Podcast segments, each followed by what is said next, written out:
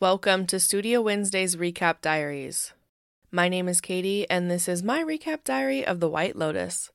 Today I'm recapping Season 2, Episode 3 Bull Elephants. We open day three of the Sicilian vacation with an early morning espresso and microaggression. Valentina, our resort manager, starts her morning by grabbing a sip of caffeine and yelling at a man who she thinks is hitting on her. If one doesn't get your heart pumping to start the day, the other will. Today, we see a little bit more about Valentina.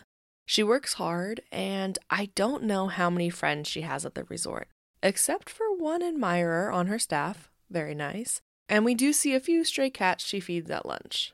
Other than that, still a bit of a mystery. This morning, she is not the only one starting early, though.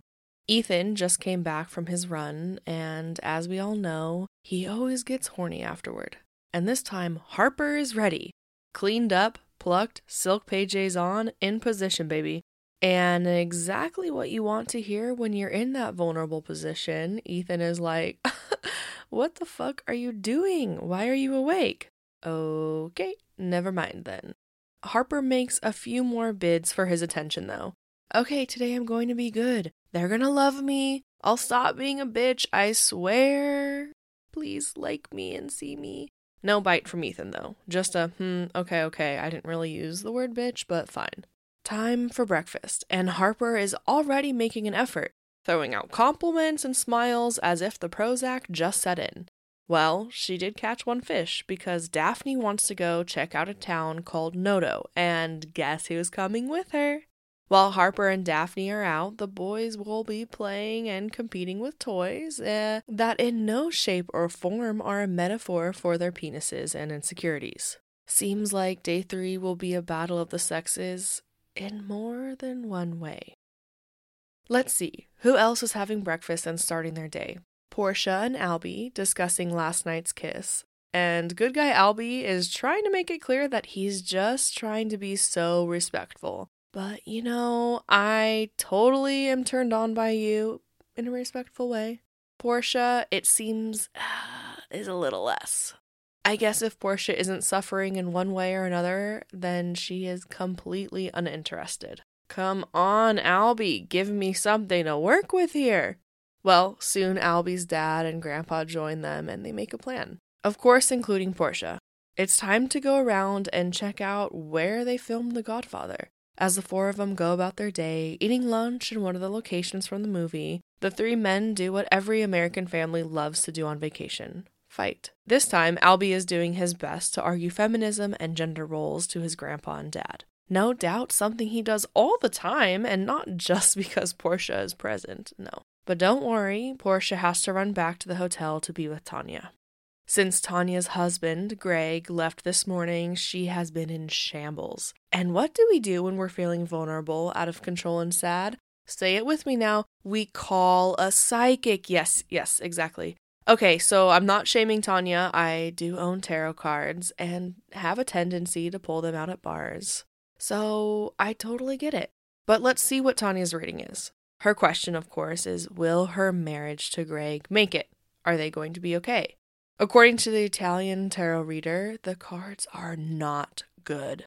The only thing she mutters in English is, He's in love with someone else, he's being deceitful. Basically, cards are bad. But, of course, we, the audience, know that in Italian she also said, Madness will lead you to commit suicide, as Tanya shoves her out of the door. I mean, like I said, I do own tarot cards, and one of the cards is the Fool, which does depend on what other cards are around it, but let's just say it's about someone going on a journey blindly with no idea what's coming next. Hmm. Interesting. How are our two new gal pals, Daphne and Harper, doing in Noto? Well, other than it being a beautiful town for shopping, it's also full of predatory men that only Harper seems to notice. And what else? Oh, yeah, Turns out that it's an overnight trip. Yeah, surprise! And guess why? Seems like the perfect have it all together couple that's madly in love have a few quirks. Daphne plays games. She knows that if she booked this beautiful palazzo for the evening and gushed about it to Cameron, he would get upset. It's part of their survival, it's gameplay, it's how she survives. Harper is trying to understand it all, unpack all this game playing, and after a few drinks and an edible, I think Harper is genuinely seeing Daphne for the first time. And I think she's also scared when she thinks about who Ethan really is or might turn out to be. As the girls bond and chat and relax on their own, the boys are on a mission. After their day on the water with jet skis, Cameron breaks it down for the new rich boy, Ethan. Listen, this is what it's really like being rich and ambitious. And by real, we mean insider trading and cheating on our partners. Ethan, baby, my boy, come on. Everyone cheats. You're telling me that you're completely honest with Harper? Grow up, dude. Here, let me show you. And show him he does. Because our two lovely Italians, Lucia and Mia, are no longer seeing Dom. You know, Dom is trying to be a good guy now. So, sorry, ladies, no more fun time with Dom. So they eye the two single men a new opportunity for the night, and the four of them have a party. As the four party the night away, the other two lovebirds are not so love birding tonight. Albie comes to Portia with a beer and a kiss. See, I can be aggressive. I'm a manly man. I can make your heart pump. Of course, at the same time, a very hot Englishman who we know is bad news watches her from the pool, her internal thoughts replaying what Tanya said earlier in the night stop chasing emotionally unavailable men. Did all my four listeners hear that? Tanya is also talking to you. But no, you won't listen, just like Portia won't, as she pushes Albie away and goes to her room alone. I'll leave you with the scene as the episode also ends popping Molly, popping champagne, popping Ethan's cheating cherry. Well, not tonight, it seems. As Ethan tells Mia no, he stares at his phone and sees Harper calling, letting it go to voicemail. Perhaps his first guilty plea of the trip.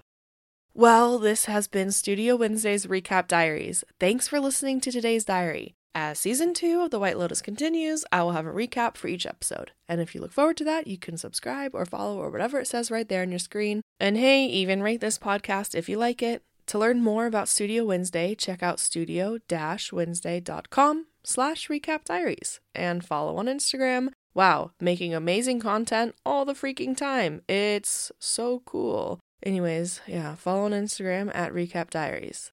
That's all for now. Chat soon. XOXO, Katie.